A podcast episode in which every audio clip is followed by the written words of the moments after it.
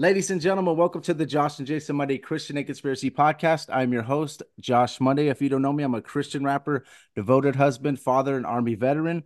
And um, today is going to be an amazing, amazing show. Uh, we're going to have a little debate on flat versus globe, and also, I would say, geocentricity versus heliocentricity.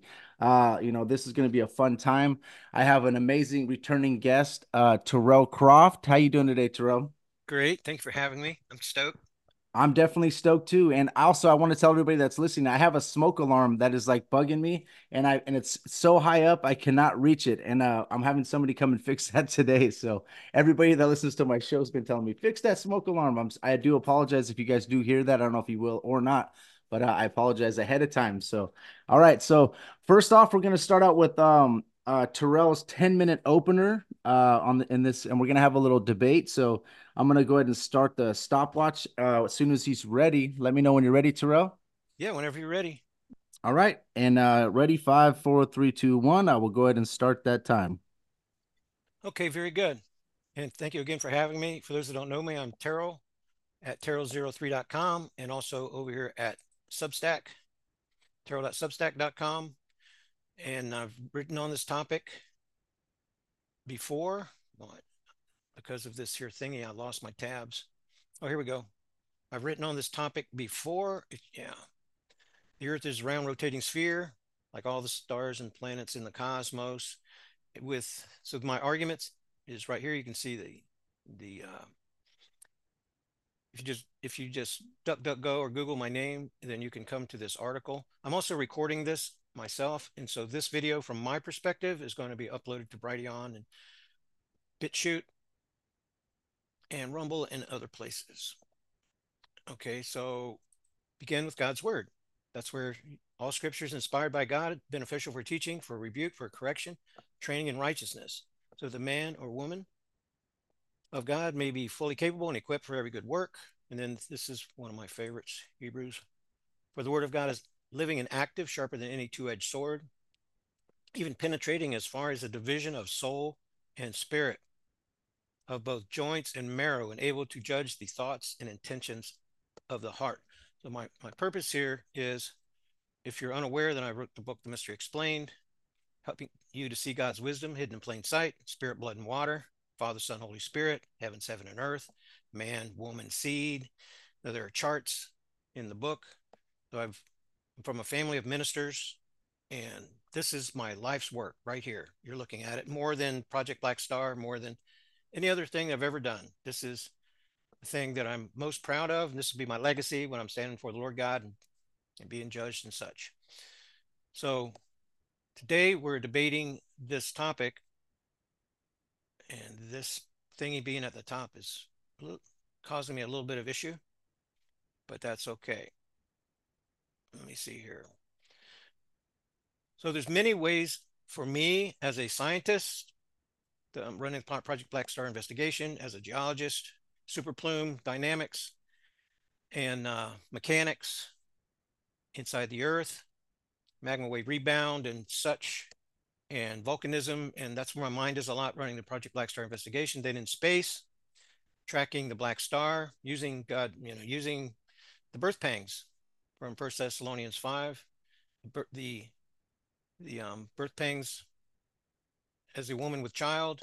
That's what's happening right now. So that's kind of my background. And the first place that I would begin is, well, just looking at the planets, the planets that are around us. And so here's a picture of Mercury. I mean, we have telescopes. We can look through a telescope and it shows a round rotating sphere. That's what I said. That's what I believe that the Earth is, and it's not a coincidence that Mars is a round rotating sphere. And the reason it's a round rotating sphere is because of well laws of gravity and laws of economy. So whenever the solar system began, it began as a dust cloud, and then it condensed, and wherever the gravity well was shaped by the, where the highest concentration of density was, and everything began falling on itself down into that gravity well and began rotating, depending on if it's in the northern hemisphere or the southern hemisphere of a solar system. So the same deal is with the Earth whenever a storm forms. For example, low pressure, it turns one way in the northern hemisphere and it turns the opposite way in the southern hemisphere. So you get the uh, particles, you get protons, neutrons, dust falling all together. And then as it's rubbing on each other, then it begins to heat up and it's rotating. And down in the bottom of that gravity well, you get a circling, spiraling um, mass. If it has sufficient mass, like our sun, then it um here's um yeah that's Mercury again. If it has sufficient mass, there's Jupiter. Then it, it achieves ignition. So a main sequence star like our sun has a life cycle of about 10 billion years. And we're about halfway through that cycle right now. Our star is a uh, likely a third generation star, by the way. So the a previous solar system had a sun, it went supernova, and then you had dust, and then everything started up again. And it's the reason that our solar system is younger than the larger Uh, universe, which is estimated to be 20 billion years old. And so our our local solar system is going to be younger than that. So then law of, of economy is what causes the gravity well, and then the ignition is because of sufficient mass. If you don't have sufficient mass, you wind up with a white dwarf star that transitions into a brown dwarf star that transitions into a black dwarf star with enough time. Whoa, my apologies for that. This thing's on autopilot. And so, well, I think you get the idea. When we look through a telescope, we see round, spiraling spheres. All of the terrestrial planets on the inner part of our solar system, they rotate in the same direction and they move around the sun in the same direction with the exception of, well, all of them go in the same direction, which is called prograde. They're moving all in the same direction. Venus is the oddball. It rotates, has a retrograde orbital rotation. It actually rotates backwards very, very slowly. And the reason for that is the black star. The black star's perihelion position nearest the sun is very near Venus orbit path, which means it crosses Earth orbit path twice. And whenever the, Venus is in the wrong place at the wrong time, it interacts with the gravity well of that black star. It's in a deep V-shaped gravity well, and it changes its orbital rotation. So Venus is just unlucky. It's in the wrong place at the wrong time. Our planet is also unlucky because we have a destruction cycle. If you go back and look at history, about every 12,500 years. That's about every third or fourth black star orbit cycle that the Earth gets tipped over. And we have evidence of mammoths that have grass in their stomach. They just ate it and they were frozen solid. How'd that happen? Geological pole shift. So there's plenty of evidence. If you go to poleshiftning.com, I believe that's Nancy Lieder's website, and look at the pole shift, then there's plenty of evidence that the Earth has been tipped over in previous orbit cycles. And that's what I'm doing now, running the Project Black Star investigation, tracking the black star. It's uh, between the sun and the Scorpio constellation. So if we go back over here to my website, come down the page, you'll see there's a black star section right here. And there's a black star event timeline. The nearest proximity to the black star is going to be June 3rd, 2024.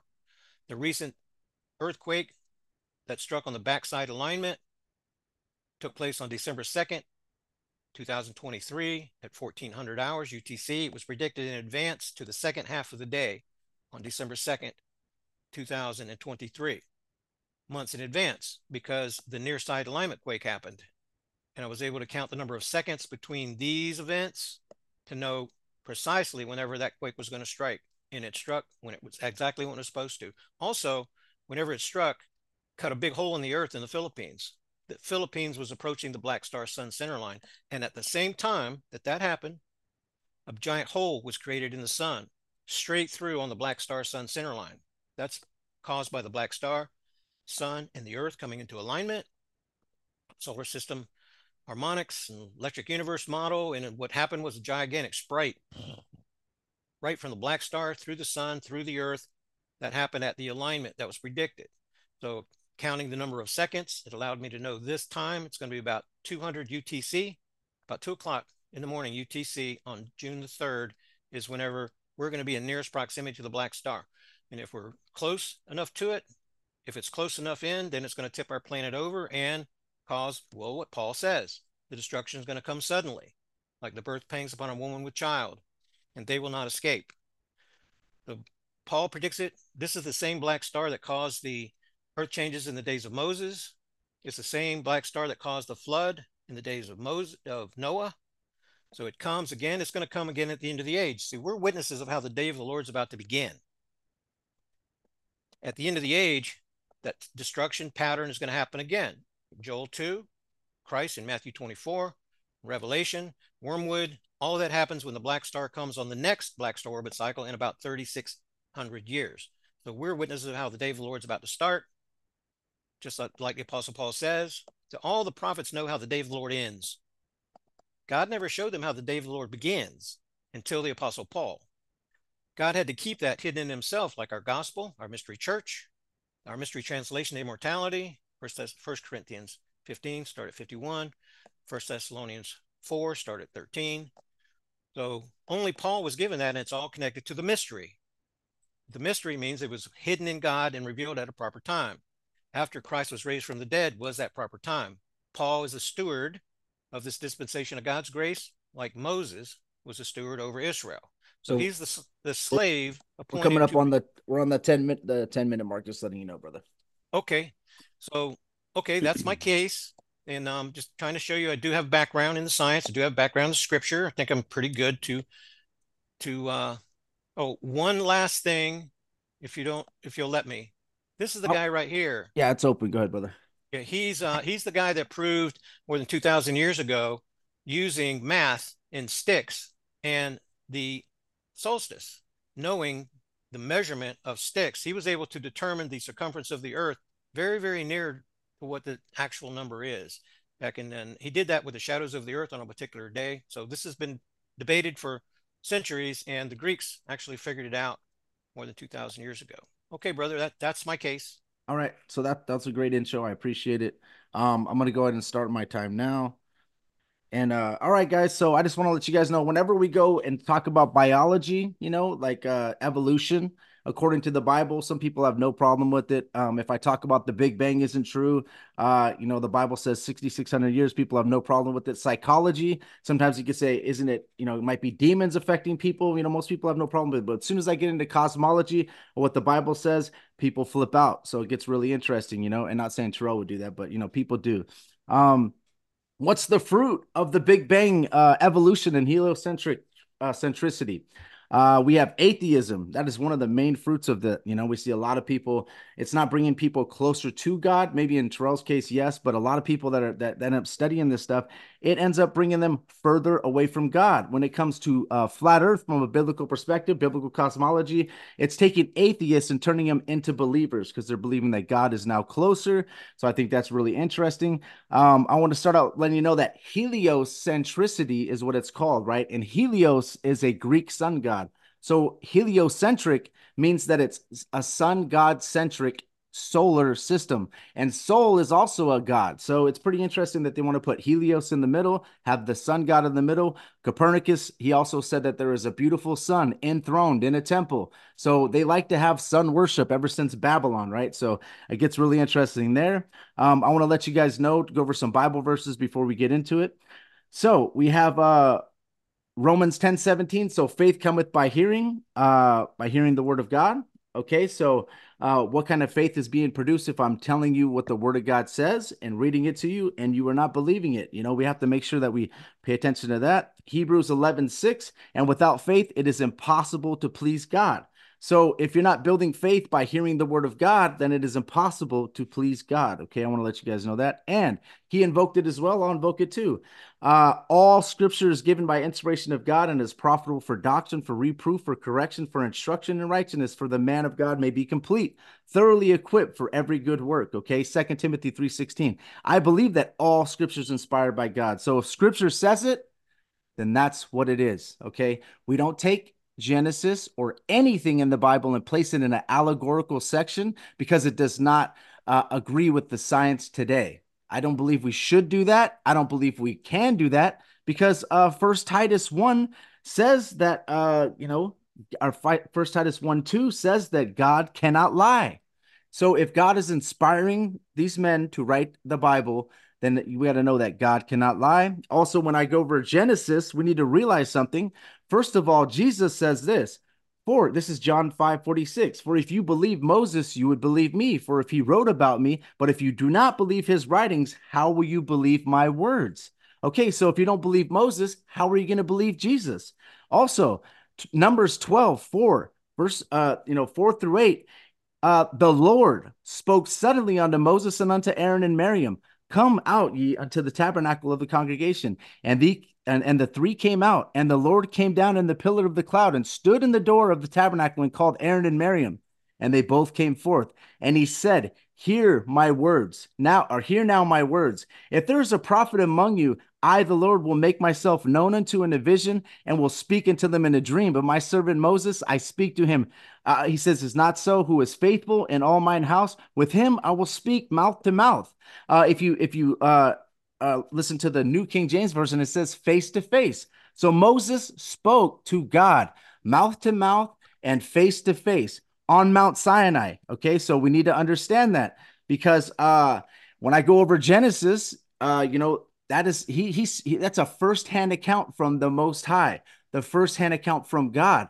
So if i'm going through genesis and all of a sudden it conflates with the you know the the the, the science of today then we need to understand that the science of today is not correct. The book of genesis is correct. The book of job psalms everything in, in the bible is correct compared to anything you learn in science today because first of all all those people don't have a firsthand account from god like moses had. They're not they're not having god come to them in visions and in dreams like the prophets of old or the or you know or jesus actually being on the earth too. He speaks some stuff that that kind of goes along with what i'm going to speak about too. So all right. So uh the bible has been proven to stand the test of time. Uh science changes like underwear okay? So we need to understand that you know that's um and the only i'll tell you guys the only bible verse the only Bible verse that is going to go with what um, what Terral just presented or any of these scientists of today present um, is going to be not in our Bible. It'll be in the false prophet Joseph Smith's Bible.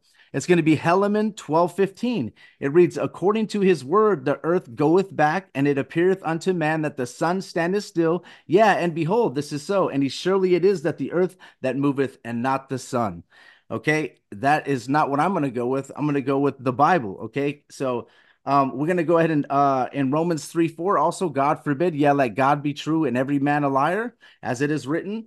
That's what I'm going to also uh, talk about because we let God be true, every man a liar. When people come to you, especially uh, scientists, and I'm not saying that every scientist is bad or every scientist is atheist, but most of the scientists that are pushing this stuff, like big time like the astrology the astrophysicists the people that you see on tv all these people nasa uh, you know if, if you look up the word nasa actually in hebrew it's actually uh, beguiled which is really interesting. But anyways so um or actually in english nasa in hebrew is. So anyway so we have that. Um we kind of already went over moses already. So uh we can kind of get into uh stuff real quick. We have uh man's cosmology versus god's cosmology okay? So Genesis 1 is in the beginning, Elohim created the heavens and the earth.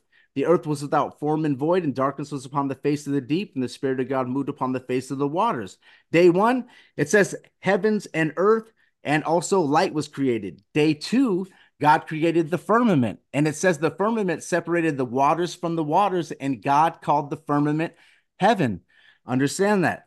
Um, I'll go into the firmament a little bit, but day three, the oceans and dry land and plants and vegetation were created. And then it wasn't until day four that God created the moon, sun, and the stars also.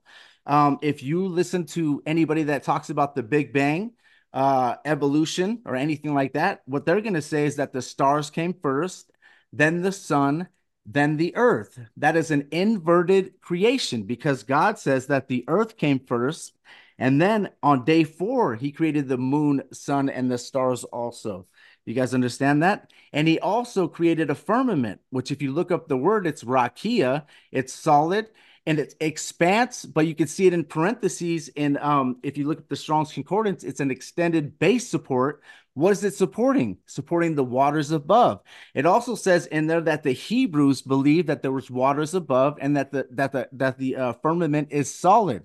If you look into a lot of verses, it talks about the sky being strong, about the sky being solid. Okay, we need to understand that. And the and firmament is not softament. It's not gases. It's not atmosphere because God put the firmament, He put the moon, sun, and the stars in the firmament on day four. Okay. And also, there's a greater light to rule the day, lesser light to rule the night.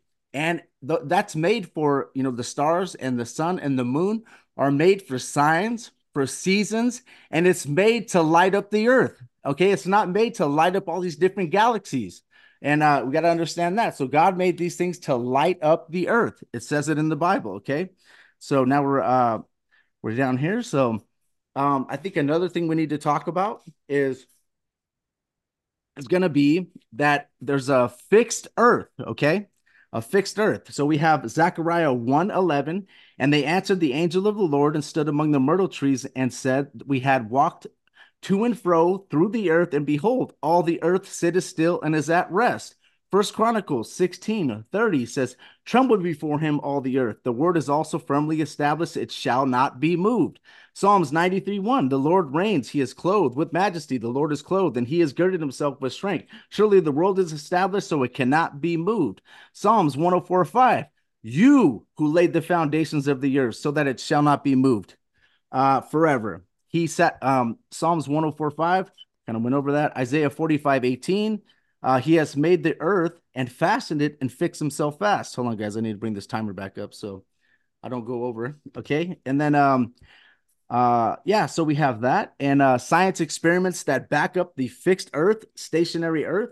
Well, they tried to, uh, they tried to do experiments on the orbit of the Earth, and they had failed experience. 1871, George Airy's attempt to prove the movement of the Earth and ended up being known as the Airy's failure.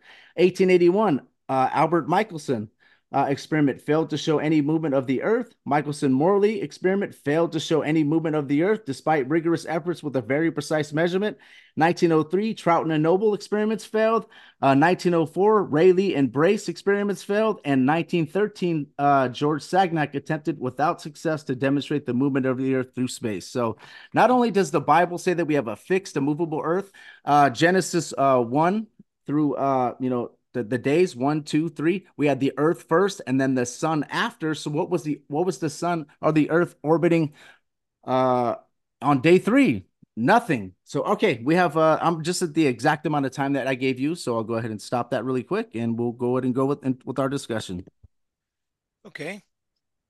So since jason's not here to question us both on what we just said then i suppose you should I'm the well, visiting visiting team, so you should ask me a question to kind of try to pick apart mine, and then I'll t- ask a question of yours.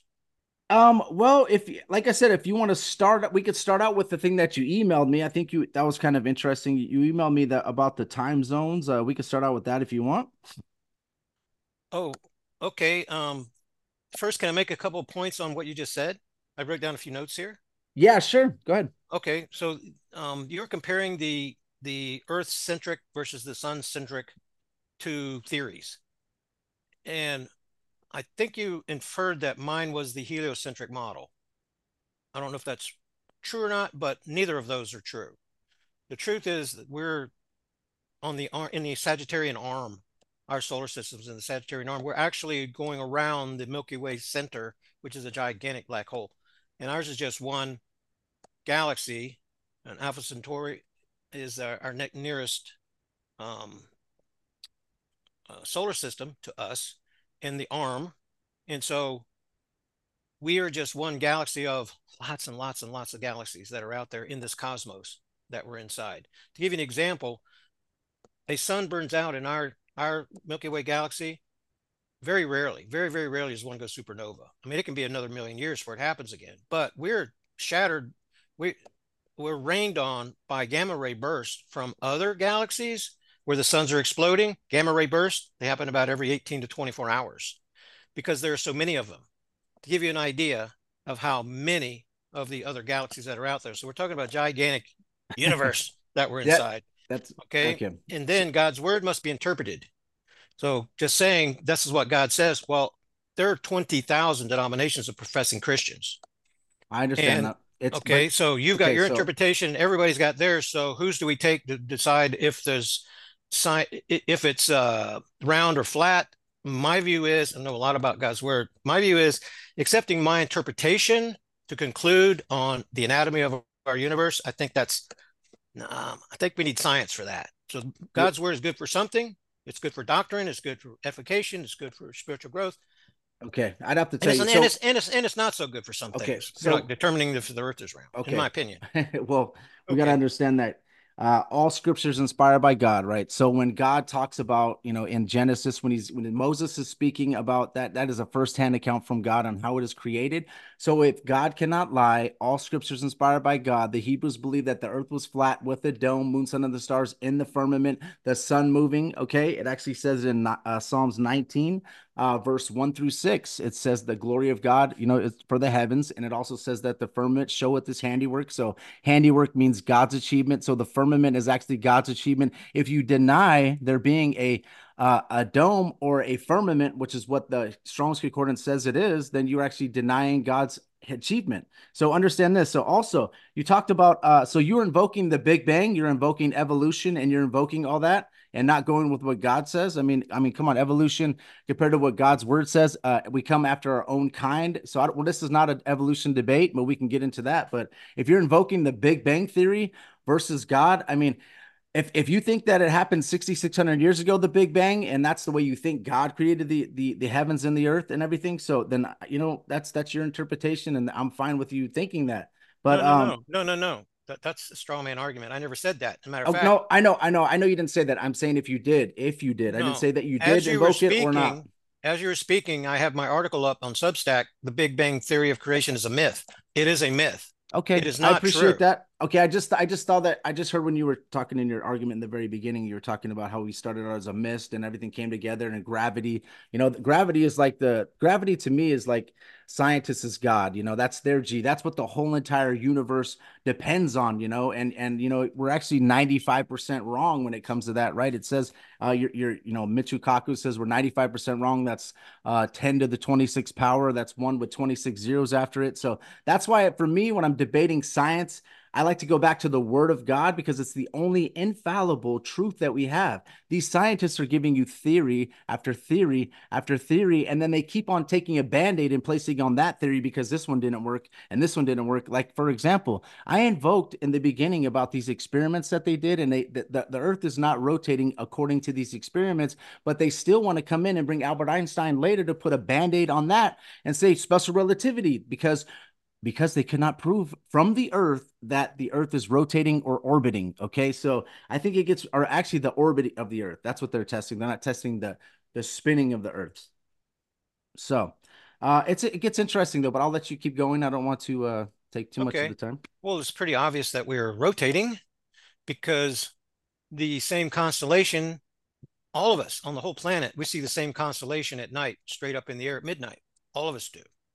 So and that was the point about the sunrise and sunset. You see, the sun has been up since before we started this interview here. But I'm, let me see, you're at uh, 5.30. The sun's not up yet where you are. It's going to come up at at 6.53, okay? 652, 651. There's a little bit of variance because we're different distances from the equator, but guess when the sun comes up in New Delhi, India? 653. Okay, San Francisco, 652 here in Arkansas, Harrison, 651. Local time. If you go to the local times all around the planet, 24 time zones, at the equator, those time zones are 1,000 miles because the Earth is 25,000 miles around. We're rotating, and we I came into the light of the sun two hours before you did because you are 2,000 miles to my west. So that is just the reality. You can call it science or whatever you want, but that's the reality. And then tomorrow at the same time, then the sun's going to come up, except for because of our different angle as we're going around the sun. See, the fact that the days are now getting longer is because we're at 23 and a half degrees and we're moving around the sun. So in the summertime, the northern hemisphere is pointing away from the sun. In the wintertime, we're pointing toward the sun. We have a aphelion position, July the 4th, furthest from the sun. And we have a perihelion position nearest the sun, January 2nd. And we're, we're actually pointing toward the sun. The northern hemisphere is lucky. In the winter. In the wintertime, we're pointing toward the sun and the southern hemisphere is away. So they're, they're right. unlucky in the southern hemisphere. So anyway, the, the science, you can call it science, but it's my understanding and okay. it, perfect so, model. It all works. It's like uh, using the flashlight okay. in the globe, it all all works. So I don't have to add anything or take any anything okay, from it. So, so if you want to address the time zone thing, how how yeah, do you explain no the time zones? Twenty four of them, and Okay, so there's not 24 of them. First of all, there's actually going to be 38. Okay, there's not 24 uh, perfect time zones. There's actually 38. There's uh 24 basic. There's 11 special, and there's four bonus. So there's actually more in the in the south than there is in the north. So that's interesting because on a flat Earth, there's more land in the center than there is on the outside. But um, also, uh, it, and it's not perfect. But when you talk about you, you told me in your in your email. I don't know if you want to invoke it here on the on here that you could take a flashlight and move the globe that you have in your house. Uh, do you want to? I don't know if you want to invoke that that that theory, but what we're missing here is that the Earth is not just supposedly spinning a thousand miles an hour; it's also orbiting the sun at sixty-six thousand six hundred miles an hour, and it's also chasing the sun at five hundred twenty-five thousand miles an hour. So I think you invoke stars there as well, like we're seeing the same stars.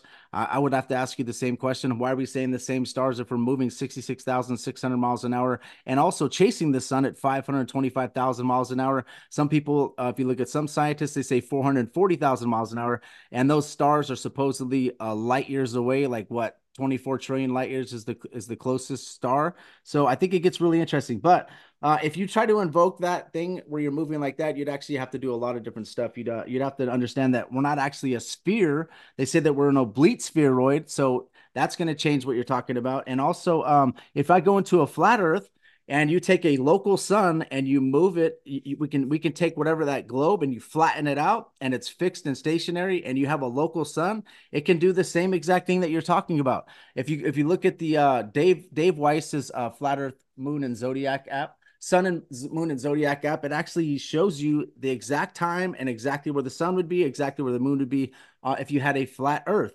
mercator map. So i think that's interesting and um, as i was talking about in the bible it talks about the sun moving, uh, the earth being fixed and immovable, and the moon moving. Okay. And if you go outside, that's what we observe. The sun moves because in Joshua 10, uh, you know, 10 uh, through 12, uh, Joshua says, uh, moon stand still in the valley of Ajalon and, and moon stand still. Okay, so we have the sun and the moon standing still not the Earth stopping and and, and stopping going 66,600 miles an hour, and the sun stopping going 525,000 miles an hour, and the moon stopping going faster than a bullet. Okay, so we need to understand that. And also in Psalms 19, it says that the, the sun does a circuit in the heavens. So it's doing a circuit. If you look up the word circuit, that means circle in the heavens. And it, it's like a strong man that runs a race. And it also has a tabernacle, which is a tent. And if you look up what the tents were back then, they were dome shaped. And it actually says in the heaven. And uh, if you go to Genesis 1 6, what does God call the firmament? Heaven. That's one of the heavens. One of the heavens is where the moon, sun, and the stars are located. Second heaven is the firmament. Third heaven is where God's throne is located. But go ahead. I don't want to take too much of the time. That's Genesis 1 8, actually. But um, I have the map pulled up. There are 24 time zones. That now different countries, it's broken into different they do different things in different countries, like China. I'm looking at they've got one big deal, but anyway, there are 24 of them. There's different, right? There's there's 38 though, but I'm just I'm just no, letting you know that not there's not 38. There's 24, but okay. th- because of the way that these different countries do it, then I can see how you interpret that. But if you just look it up, you can you guys can look it up for yourself. Okay, so um, okay. I keep going back to every word of God has to be interpreted, and okay. what we're hearing is your interpretation. What? One of tw- of twenty thousand. I'm I'm not going to try to verse? use God's. Which verse? You tell me which verse that, that I'm just interpreting. All I'm doing, I'm reading it like a fifth grader could read it. Like you need to come to the Word of God like a child. You need to come to God like a child. You could read. Oh no, God Joshua. is not a child. His no, no, no, no. I, am just saying. Extremely complicated. Okay, jo- I understand, it is, but it is multidimensional. It's Joshua living. ten active. verses. Okay, Josh ten, Joshua ten through 12 i could read the verse for you it says that the moon the sun stopped in one geographical location and the moon stopped that is not my interpretation. That's me reading it word okay. for word what it I, says. I can answer. I can answer that. Please do. Okay, number one, everything you're reading is 100% true from the perspective of the observer Mm, standing on the earth. Okay. And the next thing is you're speaking about a time when the black star was moving in the inner solar system. That's the reason the earth, those things happened, just like in the days of the flood and the days of Noah. So the, the black star comes. The thing is, the earth isn't always in the same place in the solar system when the black star crosses Earth orbit path between the sun and Scorpio. So you have an opportunity for a geological pole shift if you're in the wrong place at the wrong time, or a global flood, or the earth to stop. You have these different variables that can happen depending on where Earth is, the sun is, and the black star is. So that makes 100% Okay. One more real perfect sense. Off the off the top. Okay, so you're one of you one of the uh you know Neil Tyson deGrasse says that if the Earth stopped, and this is one of your scientists because you like to go to scientists, if the Earth stopped, everybody on Earth would fly off the Earth. Okay, that's the first thing. Second thing is if you look at Joshua, it does say, okay, I'm going to read the verse. Then spoke Joshua to the Lord in the day that uh, the Lord delivered up the Amorites before the children of Israel, and he said, in the sight of Israel, sun stand still. Uh, thou thou still upon Gibeon, and thou moon in the valley of Ajan. The sun stood still and the moon stayed still until the people have avenged themselves upon their enemies. It is, is it not written in the book of Jasher? And if you guys go to the book of Jasher, it does say that. If you want two witnesses, we have Habakkuk 3:11. The sun and moon stood still in their habitation at the light until thine arrows they went, and the shining of thy glittering spear. It also says in Joshua that that never happened again. So it, the black star thing, there's there's the black star thing that you're, you're talking about, and if you think the earth stood still, there's a few things that would have had to happen happen, which I think God can do miracles, I understand. But if the Bible says and God inspired the Bible, God inspired, and God cannot lie, He's not going to tell you that the sun and moon stood still in two ge- geographical locations, because then that would be a lie. Titus 1 2. God cannot lie. Okay, so we have that. No, he and also the sun, the sun also moved backwards 10 degrees in the book of Isaiah 38, 7. I don't want to uh uh, I don't want to take the time. I want to give you a time to respond. Okay. Again, everything is true 100% from the perspective of the observer. So when the earth stops, and you, you were citing scientists, the thing to realize about scientists is they're like Pharisees and Sadducees. You have I agree. people that, that do not believe in black holes, right? If, if they accept the electric universe model, which is also true, but that's where they run to when they can't accept black holes. And then you have people on the other side that do. And so, just like the Pharisees and the Sadducees, some believe in the resurrection, some don't. So, there's a spectrum of them. So, you can, it's impossible to throw any scientist in with all the others. So, where are you in that spectrum? You see, and I don't agree with most of them. Relativity and quantum physics do not reconcile. They do not because the universe is broken. I understand that. So, our physical universe is like a woman. The heaven that you're, you're is the firmament, is heaven. Okay, Okay. that's where Is it solid and firm? it's a realm like this realm. The thing is that relativity and quantum reconcile there, but they don't in the heavens either, with the, the abode of the angels. So there's three abodes here. Just like a man has a spirit, soul, and a body, heaven is the soul part where relativity and quantum physics do reconcile. They don't reconcile perfectly, but they will.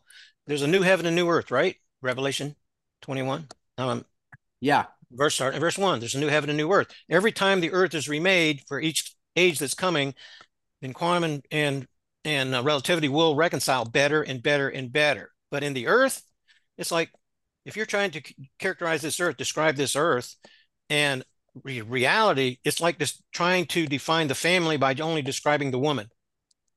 Now that's i understand that. Most scientists do not and so they're trying to look at the woman and say, this is what the family is. And it's just never going to work until they realize the universe is broken. Okay. So th- that, so please don't throw me in with all the other Oh scientists no, that are no. out there. Definitely not. and then um, I can see that you like to run back to scripture and use your interpretations. And, and for me, again, that's not the way to define our universe. So you do that first by observation. You just look the look through the. How do you explain the the Mars rotating sphere? Okay, How do you I will- explain looking I'll- just looking through a telescope? This is not NASA or anything. It's just anybody it- looking through a don't see it. telescope. Well, first of all, you don't see it rotating like in a circle. What you what you're gonna see if you look at it if you look at it through a P1000 camera or a telescope, it looks like lights. That's what it looks like, uh, luminaries. Just like the Bible. If you go to the Bible and and and read it, if everything is a circle or a sphere in in in the heavens, okay, then that that does not mean that the earth is a sphere. The reason why is because the the earth would be flat. There would be a dome right? And the moon sun and the stars are in the dome. So that would not be a problem. You're showing this right now but this is all G- this is not exactly what it looks like. This is cgi also if you think that they went to this thing and, and they and they they took a picture of it and videoed it how fast is jupiter orbiting? 28000 miles an hour. So do you think they're going to be able to sit out there and just be like look at this thing orbit this is beautiful but anyways i want to talk about the firmament man because this is very important okay uh, the Hebrew cosmology is there's a, a dome. If you go to the CJB, that's what they say instead of firmament, they use dome. Is a dome over the earth, the earth being flat, Sheol, which is hell, being in the earth, and you have the moon, sun, and the stars in the firmament. And above that is waters, just like Genesis 1 6 talks about. And then God's throne is above that, just like Ezekiel 126 says, just like Ezekiel 10 1 says, just like Amos 9 6 says, just like Isaiah 40 22 says. It is he who sitteth upon the circle of the earth. You know what he's doing? He's sitting upon, you know, there's going to be waters crystalline firmament, it seems like waters below, and then the actual firmament, right? So we have the firmament in in the Hebrew Strong's Concordance Rakia says extended surface, solid, expanse base but in parentheses expanse flat as base support. Uh firmament a vault of heaven supporting the waters above. Okay we have that. Um job 37 18 hast thou him spread out the sky which is strong as molten looking glass? Uh we have that. We have um the word spread is strong beat out spread out. All right we have that. And then um proverbs 8 uh 27 through 29 also says that the he it is he who made the skies firm above which is solid. All right we have that. Um also we have um and in the strong's concordance if you look up the word strong it's solid it's strong it's strengthened secure it's hardened okay make firm. Um and and what's interesting is you brought up revelation when there's a new heaven and new earth. The reason why they have to create a new heaven and new earth is because there's, there's earth with the firmament, water above, and God's throne above that. So it's connected. Okay. It is connected. Amos 9 6 says that is he who walks in the vault of heavens. And, and he put his vaulted dome over the earth in the in the in the Amos 9 6 um, NASB. Vaulted dome, it is what binds heaven to the earth. The firmament connects heaven to the earth. The reason why they have to make a new heaven and new earth is because it is connected. That is why. But go ahead. Okay so my next question, because I really want to understand your perspective on this, you say that the world is flat and that it's under a dome. Yep, okay. I do.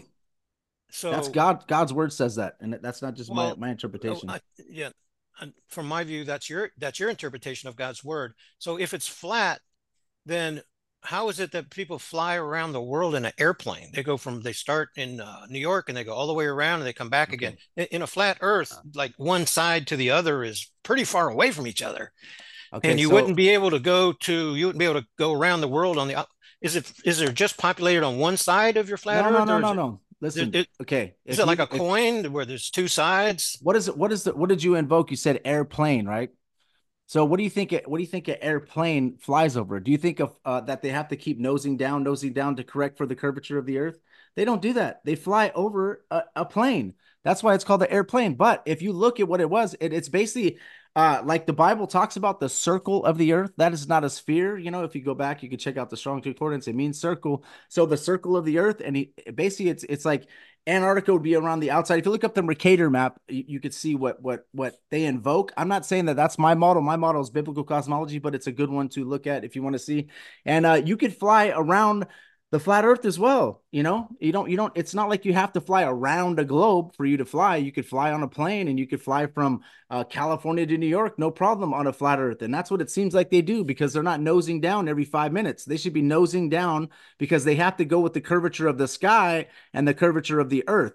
Um, if you want to talk about the earth instead of the sky we could we could talk about that. You know there's uh uh, you know, there's curvature calculator. Uh, basically, every one mile is eight inches squared, and if you could find me curvature, I would be I would be su- surprised because uh, there's people that do long distance photography, uh, 260 miles, where they're able to see a mountain, which should not be available. Also, if you look at um, there's a thing called the Black Swan. It's about nine miles away uh, on the water, and they're able to see it. If you take the curvature cal- calculator and uh, it, it, there's there's no possible way you'd be able to see that oil rig. Um, I, I, I wish I had a presentation to pull that up, um, you know, and show you. If if you have Google, you can pull it up. Just put Black Swan picture, and I could show you.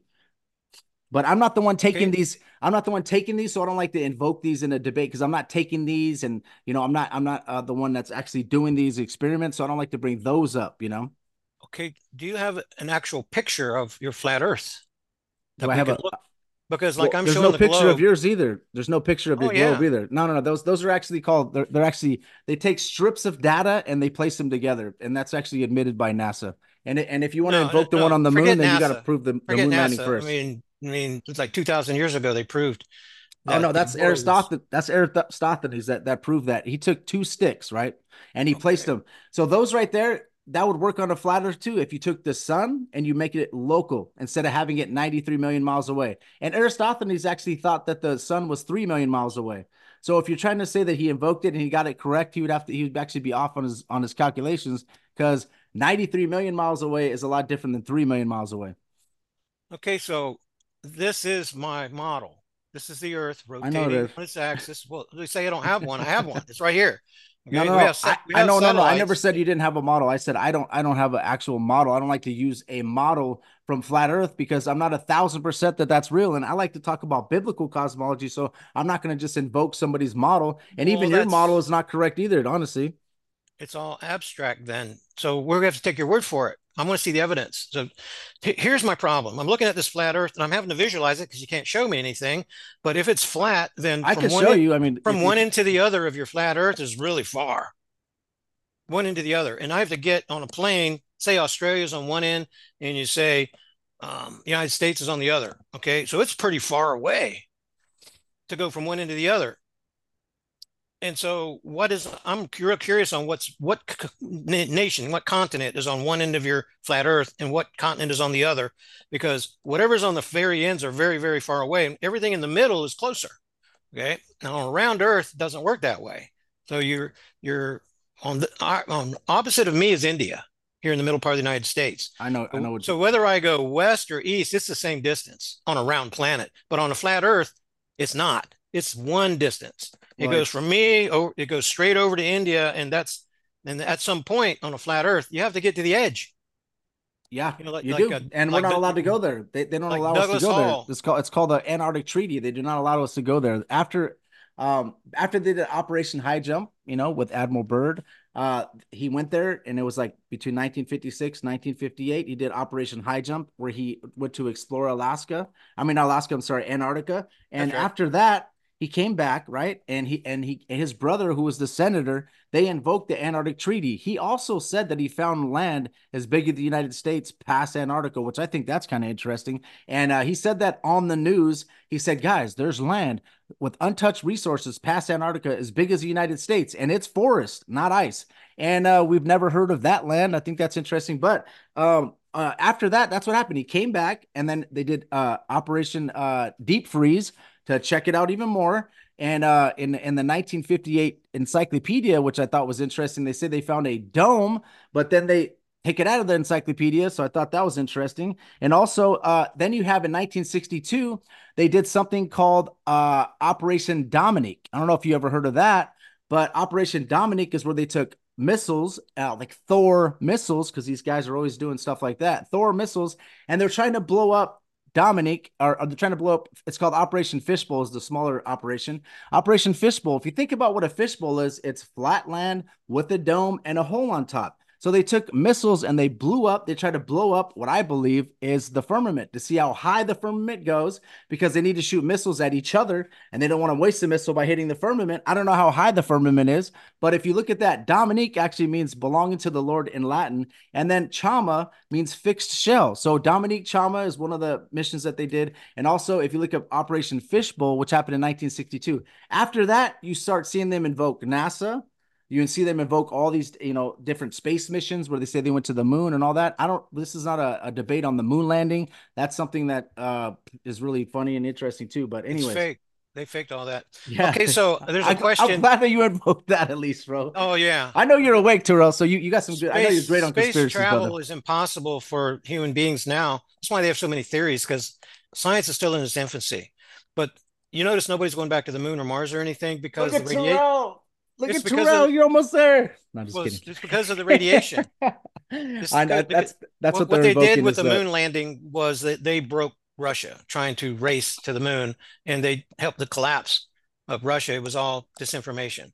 So Thank um, you, brother. Terral, I love you, brother. there um, we go. Bart Sibrel. I actually I had him on my show twice already. He's awesome. Well, he, he, he his first book that he wrote, I edited for him. We we're like brothers for a long time. What? He, wa- he wanted me to edit his Moon Man, but I was too busy. I just couldn't do it. That's awesome, but um, bro. he, but he knows, and and that's the guy that I'll send you to.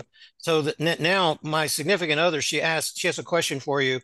How do you explain the big eclipse is coming up on April, April the eighth, and it's crossing right here at Harrison, and Yeah, yeah. so, That- it's they- big in the so news. A lot of people are coming here. Okay, so how do explain you eclipses. explain whenever the sun, the moon, and the earth come into alignment, then you have a curvature of the earth that's on the moon and vice versa. So I'm wondering how, how do you explain that? First of all, tell your wife I said hello, and God bless you, ma'am. Uh, Yeah. So, um, now the Bible doesn't explain how the eclipses happen, and I always go back to the Bible, but um, that is what the scientists tell you happens, right? Is is that the that the sun that the star that the um the Earth gets in between it. But um, what happens is there's actually an eclipse called the Saturnalia eclipse, and it's there's going to be the moon and the sun are both on the horizon, and the Earth is not in between it, and you still have a uh, eclipse over the over the moon.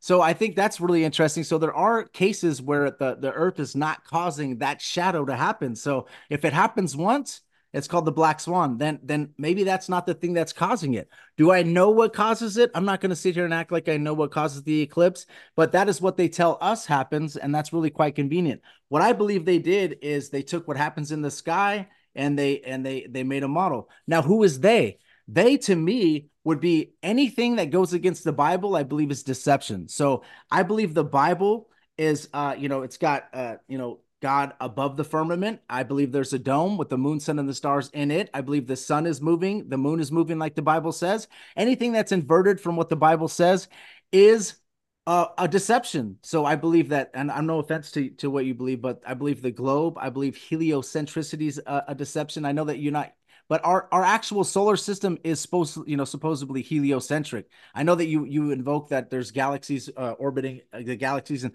and that's all fine and dandy. But um, yeah, so I'm not telling you I know exactly how that happens, and I'm not going to ever do that. But there is some stuff like electromagnets and stuff like that that people try to say, but I, I'm not going to invoke that because I don't know about it too much. Well, for, for me and my model, it's very easy. The, the moon and the earth, the moon is orbiting the earth and the earth is orbiting the sun. And when they come into alignment, this kind of thing happens. What's about to happen is the moon passing between the sun and the earth, which it does, but not exactly because it's above and, and below the ecliptic plane. But then on the other side, the other type is whenever the earth comes between the sun and the moon. And whenever that happens, then it casts a shadow on the moon and it's round. It's not flat. So then if it was flat, I would expect that there would be, you know, Okay. a round and then it would be like a coin turned sideways. You, get- you get the edge. And so that really doesn't, it's nonsensical to me. Go ahead. So I believe that you're thinking of like the flat Earth society, flat Earth, where the flat Earth is is is the Earth is going to be flat and all the planets are orbiting still. That's not what's happening uh, on- on on the one that most of us believe. Okay, the flat Earth society is actually like a shield. So if you take a circle, if you take that globe, which is 36 uh 50 radius diameter, whatever it is, and you flatten it out, it's going to be like it's going to be big, right? And there's a dome connected to Antarctica, right? Because Antarctica would be around the flat Earth, and you have a, a a firmament, which is a dome, and the moon, sun, and the stars are in the firmament. Okay, there's not going to be an eclipse because the the flat Earth gets in in between the sun and the and the moon because they're going to be inside the firmament, like Genesis one verses 14 through 19 says.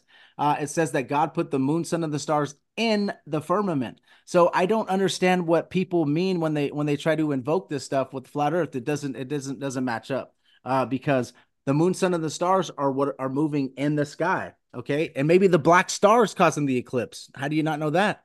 Maybe it's a black star in the firmament. Uh, getting over the the the moon, you, you invoke the black star. What if that's the thing that's blocking the the the moon or blocking the sun? You never see the moon coming, and then all of a sudden it goes and eclipses the sun. It's it's hard to see that. You, all you see is just the sun being eclipsed. But hey, there's a black star. It could be that. Okay, the next question is how do you explain meteors Uh, meteors. Okay, Because they have to come through that firmament.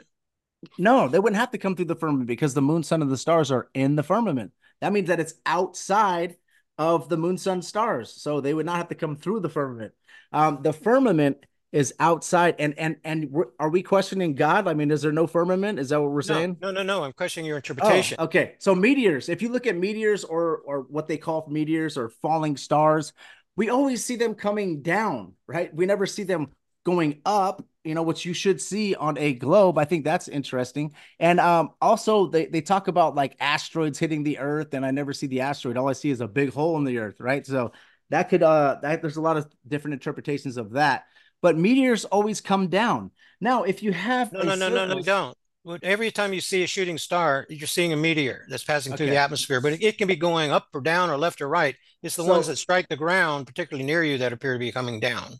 Well, they- they appear to be coming down to me, but if there's some that are going up, like I- maybe like in a meteor shower, you see them going, doesn't mean they're going up. It's perspective. So if you're looking and you feel like they're coming up like that, they're, they're probably just going, you know, coming and then they, I don't know if they go down, maybe they go out. I don't know what they do, but uh, meteors are something that uh, are interesting, but it doesn't, it doesn't prove the, uh, the globe or the flat earth either way, or heliocentricity or geocentricity. Okay. Um, let me ask you, let me ask you a question. So, Sure. And and uh, you said that you maybe do you invoke that there is a firmament? Maybe it's outside of the galaxies, or how? Do, where do you? Where would you place the firmament? The firmament is heaven, just exactly like scripture says. Genesis Okay. 1 8, the firmament. So whenever the waters were divided from the waters, the waters above became the heavens, the waters below became the earth.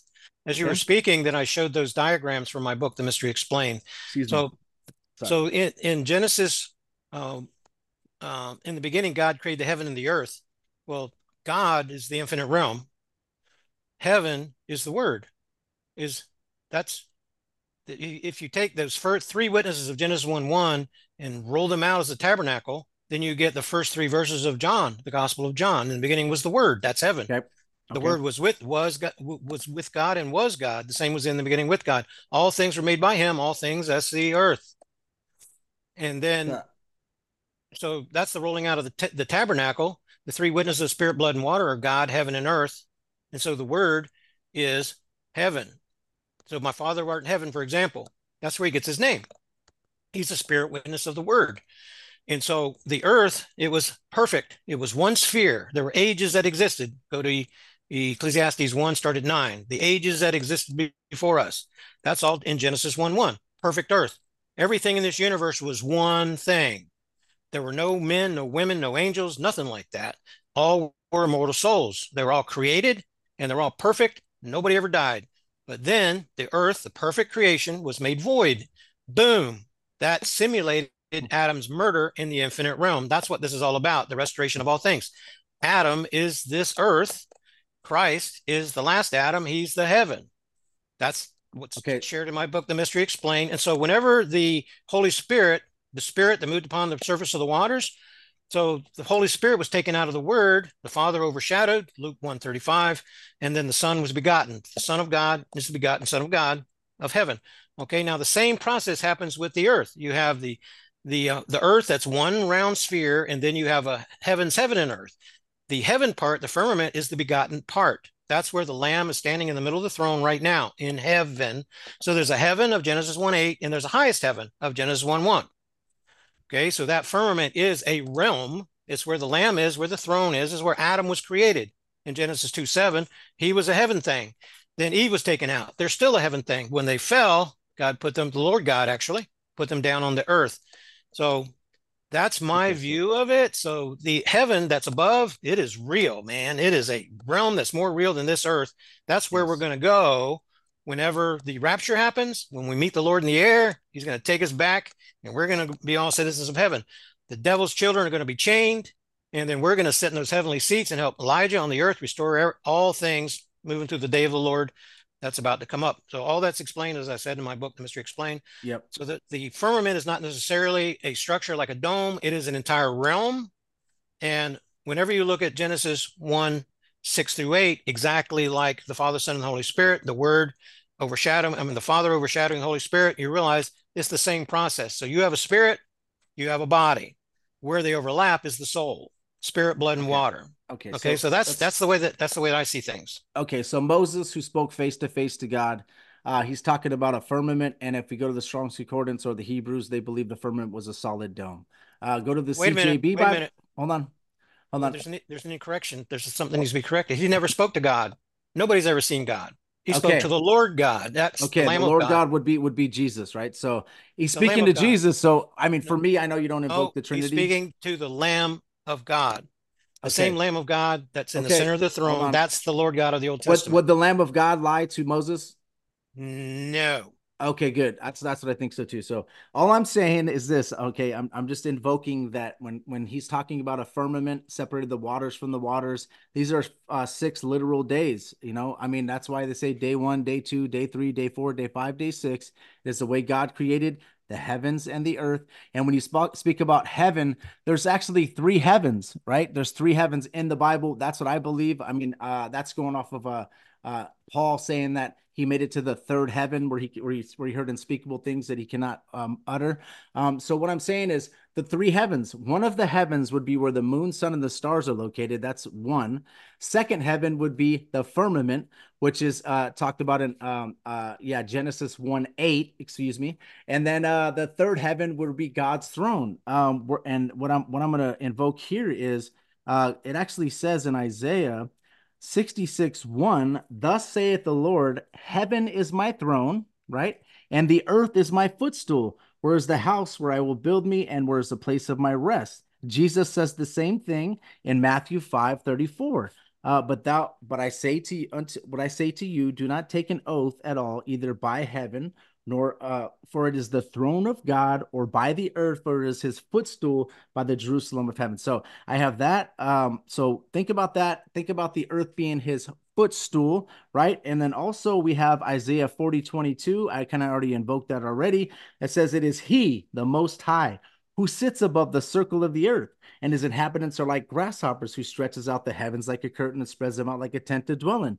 So it seems to me that the language is God's throne being above the firmament, like I said, in Ezekiel 126 and in Ezekiel 10:1, where Ezekiel's looking up and seeing a, the, the throne or a, a man sitting upon it, right? So we have that. Um, and then Amos 9 6, the one who builds his upper chambers in the heavens and has founded his vaulted dome over the earth, he who calls for the waters of the sea and pours them out on the face of the earth. The Lord is his name.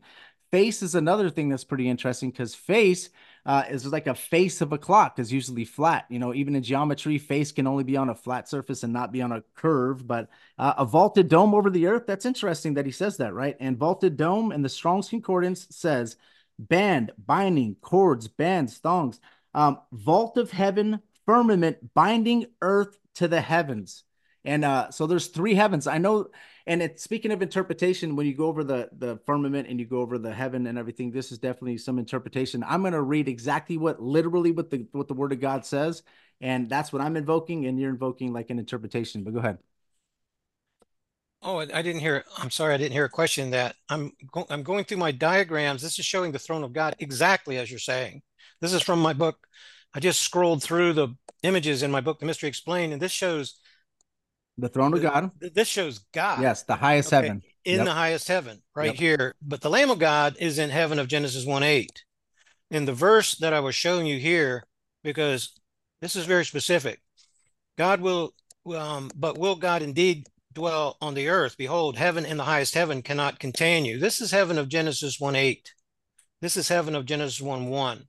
And I do see what you're saying in Paul because he's talking about the air above where the birds fly, because that's, you know, depending on your perspective, that's a heaven too.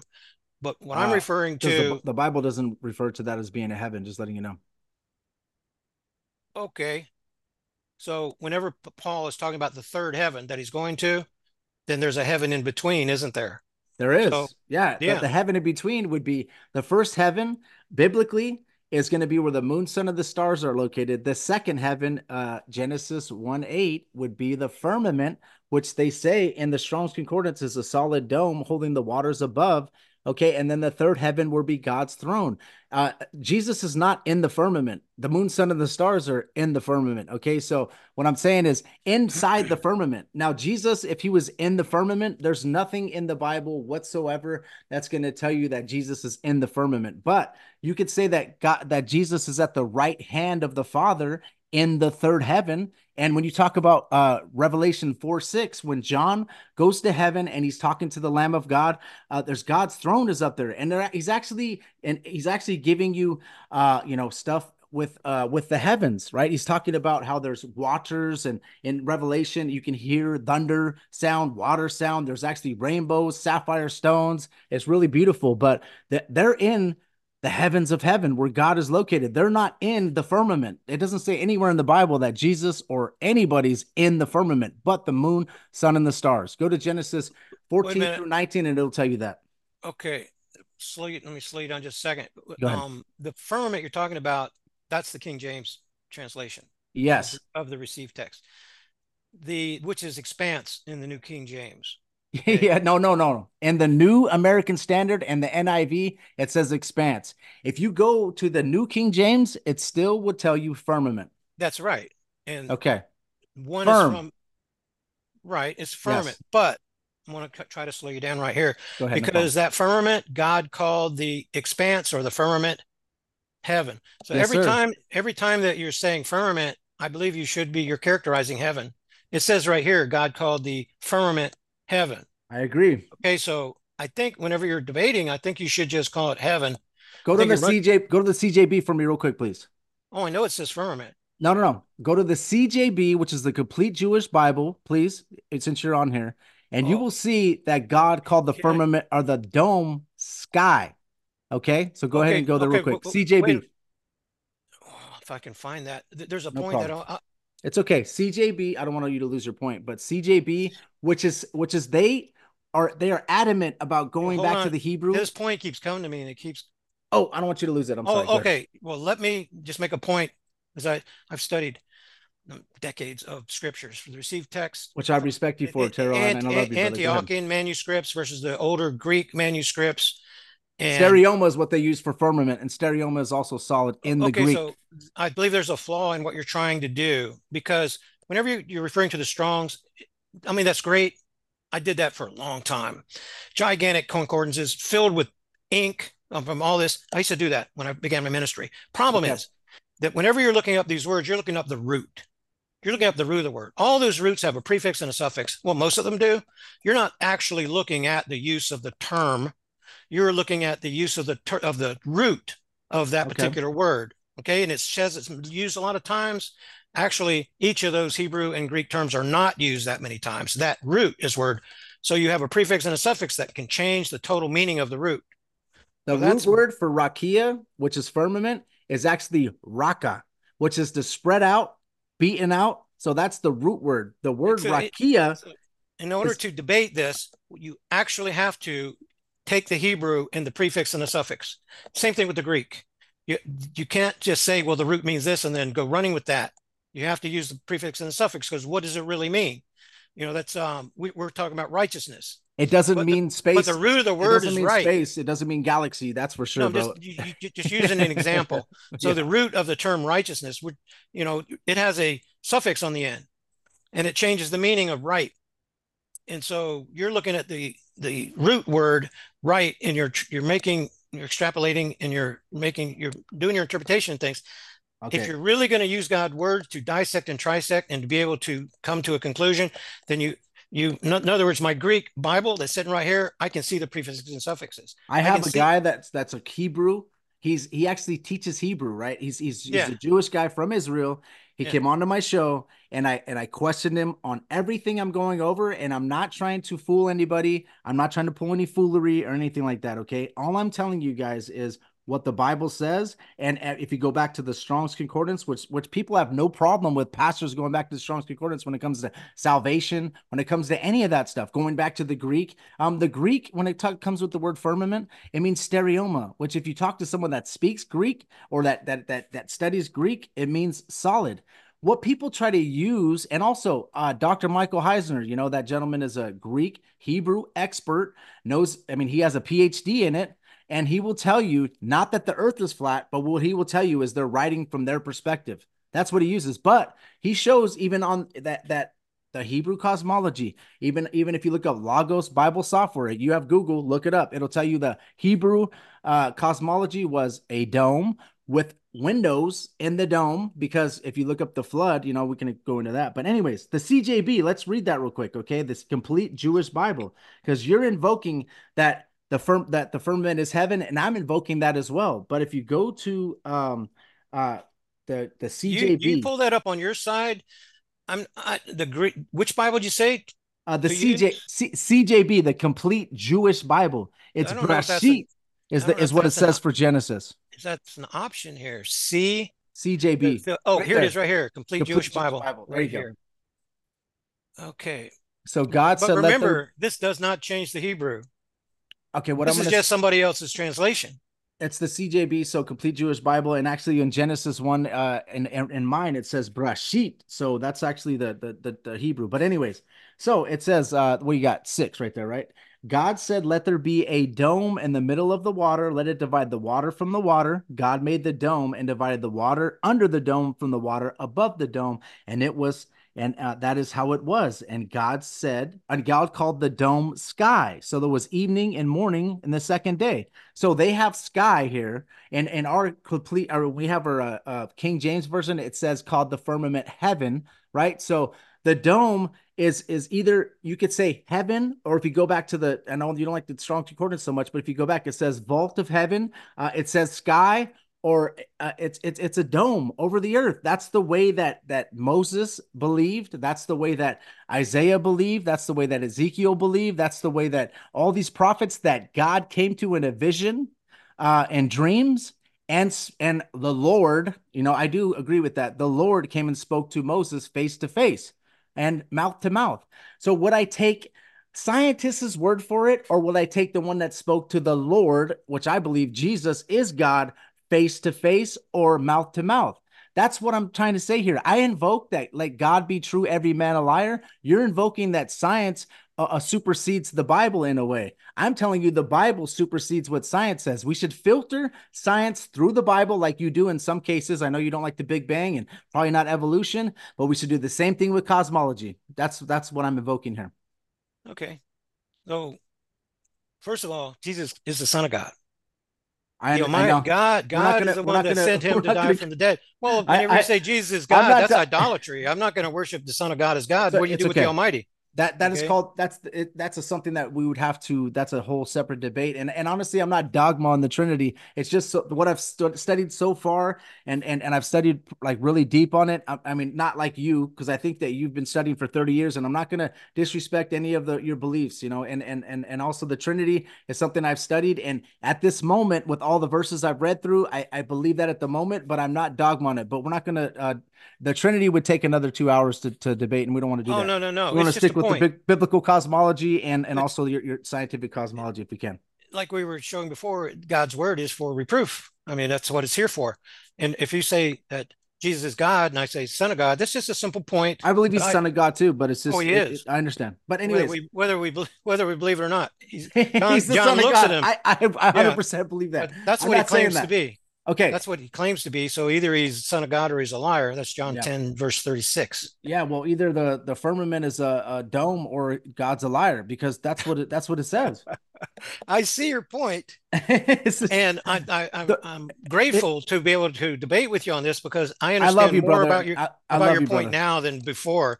Before My I was like, is, how in the world I take, is he going to prove here's, that? Here's the here's the point. Okay, I take the the Bible what for what it says, and I don't let anybody because I know that Jesus says there's going to be deception in the end times. God will strong send strong delusion. I don't let anybody mess up with my foundation. I stick with the Bible. I study conspiracy after conspiracy, just like you do. I study words after word in the Bible. I study it really deeply, and I love it, dude. I love the Bible so much, and I know you do too, Terral, because I could tell by the way you study. I love it, and I believe that there's nobody that can ever supersede the word of God. because that's what it is. And if you let God be true, every man a liar, all scriptures inspired by God, you let all these things be true. God cannot lie. Um, also, you know, faith is produced by hearing the word of God. Never would I think that God's gonna lie, but I always know that atheist scientists and scientists are going to try to disprove not only God's cosmology, but disprove God and not need God, naturalism, uh, everything formed, uh, gravity, everything. You don't need a God. That's what they try to do. And you know that. You know, I know you know that. I could tell you know that. yep. Yeah. And we're on the same side of many things. Yes, we are. And, and I and, love you, brother. I really do, man. And and we're the what does scripture say first corinthians 11 19 that there must be factions there must be factions among us it doesn't say that there must be factions among us so those who are approved may become evident so you give your side i give my side and we're not judges we're participants so everybody else yeah. everybody else gets to decide and mm. you give if you give you good bait then you're a winner and if i give good debate on my side then i'm a winner and, and everybody wins because they get to look at yours and mine and i really mm. believe in my heart that's the way that it is and i actually believe that each of us see God's wisdom, which is the knowledge and wisdom that's in Christ. We all stand around Christ as if he's a magnificent jewel. And that's the mystery that which is Christ. Colossians 2 2. That's what scripture yeah. says. But here's the deal. You're looking at Christ through a particular facet. I'm looking through a facet. All of our brothers are standing around in a circle looking through their own facet. God reveals himself through Christ in this way so that you must testify and I must testify and all of our brethren must testify. And for me, that becomes the song of the Lamb. That from Revelation, there's a song of Moses that's sung by those on the sea of glass. That's the kingdom bride. We are the body of Christ, and we're all testifying together. You're testifying, I'm testifying, all of us are. And that's the song of the Lamb. And eventually, we earth and heaven are remade and remade and remade and we're more purified and then our testimony becomes like light that just beams into the cosmos and pushes out the darkness. So I see, see us as tabernacles and we're carrying God's light. We're light bearers. And so okay. I appreciate so, your testimony. Even though we disagree, you're yeah. looking to a different facet. And you what you're really doing is sowing seeds. You know, First Corinthians chapter. Uh, three, start at verse six, you know, and it's just right away it says, I'm I'm nothing. Apollos is nothing, mm-hmm. but it's God that causes the growth. So uh, you sow, you water, I sow, I water, God causes the growth. Fertile hearts we have fertile hearts, then the things that you've said that I'm all off on will grow inside of me in time and vice versa. And I really believe that's the way that it works. And it's a, it's really, really a great thing. I appreciate you giving us the opportunity to come and debate you on these topics. Yeah. So what I do, uh, Terral, to be honest, is I take the Bible and I, and and I let God create the cosmology. And as I go through the scriptures, this is what I do on a several different shows. I just go verse by verse by verse, and there's several verses that that agree with uh, uh a, a geocentric uh, Earth with the moon, sun, and the stars inside of the dome in the firmament, God's throne above that. And I know that you you have that type of thinking, but you're not thinking of it literally. Um, I I think take it literally everything that the, the the bible is saying do i take everything in the bible literally? No it's gonna the bible's gonna tell you when to not take it literally but uh, if you start building a model out of what the bible says it gets really beautiful terral. God is closer. He's looking down on us like grasshoppers. He is above the firmament. There's water above the firmament. And uh, you know when we talk about the flood that's an example you know.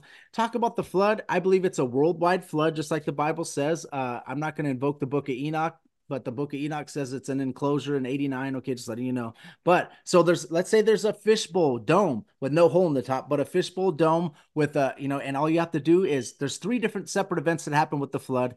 He he uh, broke the fountains of the great deep, right? So waters came from the bottom. Uh, he opened up the windows of heaven. Water came from the top. And if there's firmament and there's water above, water would come from the top. And also it rained for 40 days and 40 nights. And then also, if you keep continue reading, it says that the windows of heaven stopped, or if you look that word, it actually says closed. The fountains of the great deep were closed and it stopped raining. So what happened is that is three separate events that happen. And in my cosmology, with there being a dome, it'd be pretty easy for the flood to happen because all you have to do is just fill it up past Mount St. Helen, whatever the highest elevation would be, and the, and the whole earth would be flooded. When it comes to you having a uh, earth, uh, you know that you're talking about or orbiting, spinning, and and I don't know how to interpret the flood on a spinning ball. Maybe it is possible too, because God can do anything. But what is the what is the windows of heaven on the ball? The fountains of the great deep. What is that on the ball? Also, now raining in 40, 40 days and 40 nights, yeah, that could happen. But I had it rain three days straight here and it didn't flood Rialto. So how is 40 days and 40 nights going to flood the entire earth? If you have the model that I'm talking about, it's pretty explanatory. Um, I'll go into some more stuff that's pretty explanatory. It fits like a glove, Terral. Just like when you talk about every eye will see Jesus, every eye will be able to see if the if the earth is flat and God t- opens the firmament like a scroll and Jesus comes in on a cloud, every eye will see. Uh, satellites and cell phones, yes, but it says every eye will see. That's that's explainable on a flat Earth. It's not explainable on a globe. Only a fourth of the eyes would be able to see on a globe. Okay, so talk about have, the flood. That'd probably be the best thing to go do. okay, so for example, whenever Elijah went across the Jordan River, he would smack the bank with his mantle, and the waters would heap up on each side. Right. So to understand the flood, thing to realize is is that it's what's what is characterized in my work as the Eretz shift. So the earth in Genesis 1 1, Eretz, and it's that is the entire earth. But then Eretz, it's like cosmos of the Greek. It can be the entire universe or it can be a handful of dirt and everything in between. And cosmos includes races and things like that.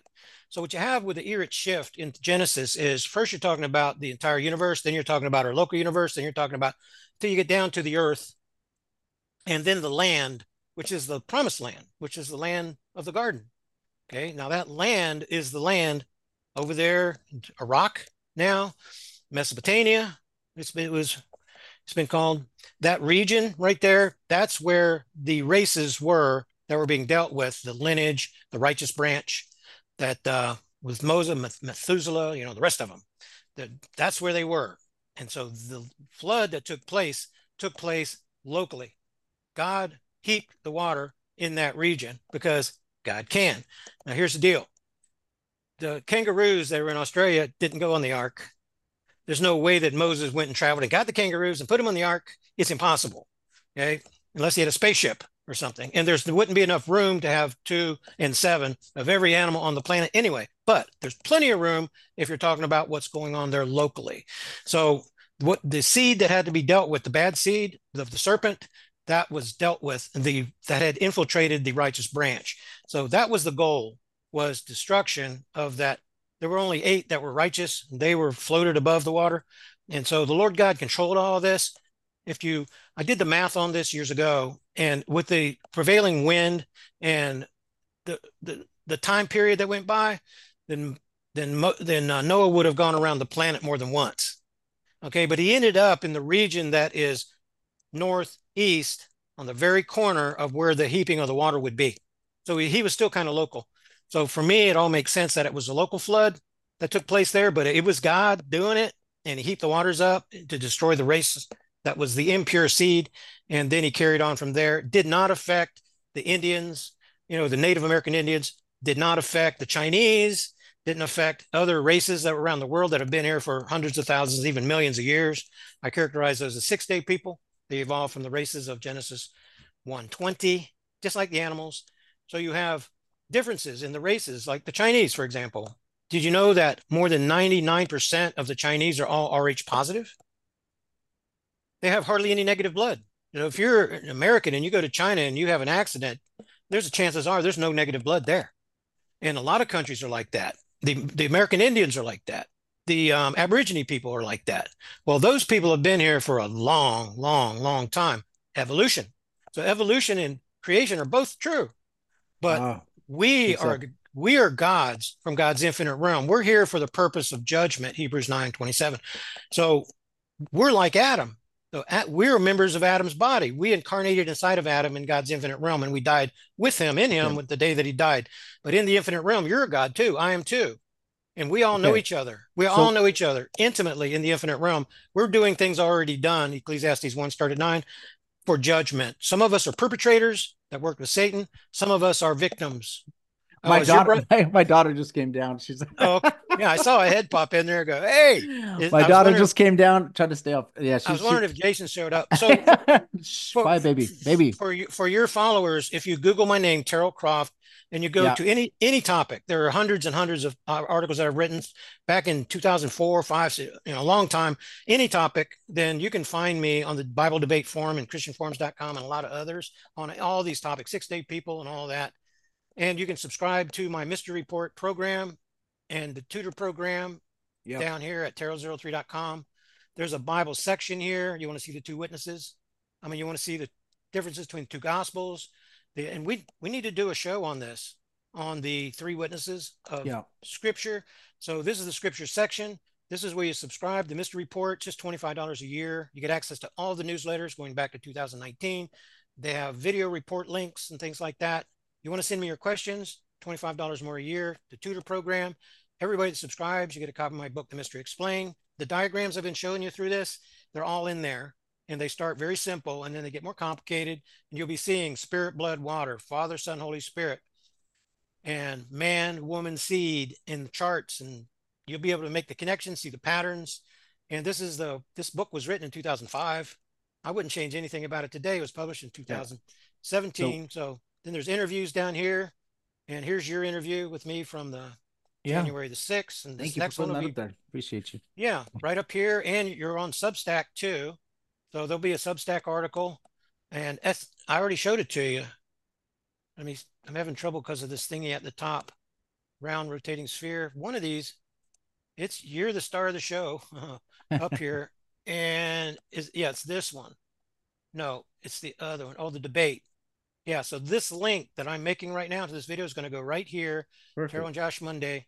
So I'm um I'm doing my best to promote you. Hope you'll promote me. And oh yeah, this this is going to be pushed actually on the. It's going to be probably pushed on the flat Earth, flat Earth, Moon, Sun, and Zodiac app, and it's going to push this to probably three or four thousand views. That's what happens with uh, Dave Weiss if he he's going to hear the the if he hears the debate, which I think he will, shout out to him and that app. If you guys want to look into that, it'll it'll there's a lot of biblical cosmology in it. But uh, yeah, it'll be on there and it'll push this to the to the top. And you're sharing this on YouTube, is that right? YouTube, Spotify, Apple, all that stuff. It's going to be on all that. And um, okay, yeah. so there's there's things that I don't say because I know that you're on YouTube. Yeah, I know, I know. so there's things that I don't for say. sure. Yeah. So uh, they're keywords and it's uh, algorithms and things like that. So that purposely do that, but I will just show you. Um, um before you could, I, I get the feeling you're, you're about to cut me off. I mean, you, you you're going to have to go, but you guys need to realize there's a terror, the terror cells are about to be activated here in the United States. You need to realize that. So come to my Substack page and let me just show you this. This is really important. It's happening right now. Um, Where's my terror cell? There's Monday. Appreciate your help. Jesus Christ. Seated at the right hand of God. See, there's there's some of this my work here. Where's yeah, and just oh, let right you guys here. know, Terral Terral's been studying the Bible for a long time. So yeah, this is a, this is a yeah, really really long time. God started showing me this when I was a teenager, and so the stage is being set for terror cell activation. That's really, really important. There's also biological weapon activation. I don't want to get into that too much, but you can get that information right here right here and in the side columns. And I don't, you know, I'm not going to say anything or go into those things, but it's really important to protect yourself from the biological weapon. Everybody's infected and transfected, and you get uh, more information right here just by clicking on this link. And enough said on that yeah. part. Yeah, and uh, like, yeah, guys, definitely go check out Terral. Uh, we appreciate him coming on. Uh, he does believe that the moon landing is fake. He believes a lot of stuff that we believe. Uh, the Bible, obviously, he believes. You know, he's got some amazing stuff. So you could check that out. Uh, I'll, I'll before I end, I, I definitely have to say that um, uh, as far as the flood, I definitely believe it was a worldwide flood. I believe that. Uh, I believe that the Bible says that, and I believe that when God says He'll never flood the earth again, the entire earth, then you know there's a meaning to that. Will He never flood Israel again? Is that what He's talking about? But anyways, so we'll keep going. Um, my kids are actually coming downstairs, which they never come at six thirty. I was probably loud, too loud, or something. So, um, so okay. we're actually going to be ending, but um, I just want to tell everybody we appreciate everything you guys, uh, uh, you know, do for us, for Terral. Everybody on Terral's side, uh, nice to meet you again. I we appreciate you listening. Everybody on my side, Thank you guys so much for listening. We love you, but we're to always end this in prayer. Uh, so we'll do that real quick. So, Father God, in the name of Jesus, thank you for this fruitful conversation. Uh, we really appreciate it. We want to ask that you bless Terral and his wife, who, who is also listening. Uh, thank you so much for for introducing us to Terral. Uh, we will definitely do some more shows, Lord. And uh, everything we said today, let it be fruitful. Uh, we did plant some seeds. If you could please let those seeds be watered. Um, we want to say thank you, God, so much for your word. Thank you for us even being able to read your word, study your word. Uh, you know, we got people like Terral that's been studying your word for, you know, you know, for years, Lord. And I'm trying to be in that same group. I just want to keep studying your word. Please keep me uh, uh, into the Bible, Lord, and keep Terral into the Bible. And, uh, you know, and let us be faithful servants to you, Lord. That will make it the, the best. We just want to make it to heaven and, and never have you say that I never knew you. Uh, don't want Jesus to say he never knew us. Okay. We want to make sure that we are known to you, Lord. So we want to do our best. I know that our works are like filthy rags but we just want to do our best to to to to make you happy. We know that it's impossible to please you without faith. Me and terral would love to just have the faith you know and uh, your word of god tells us that hearing uh, the word of god creates faith. So i appreciate everything you do for us lord. Anybody that's listening out there please uh, do me a favor and and study the Bible, stay intuitive into the Bible. Uh, the Bible comes alive when you start finding out definitions here and there. So just please, everybody, stay stay in tune with it. And God, thank you so much. Please bless everybody that's listening. We love you in Jesus' name. Amen. All right. Thank you guys for listening. If you could please go subscribe to Terral's uh, YouTube and also uh, he he pulled it up there and uh, I'll have it linked below. Please subscribe to our YouTube uh, and if you want to check out anything on audio, we have it on Spotify, Apple, and all the other platforms. Um, thank you guys so much for everything that you guys do for us. We love you and God bless you.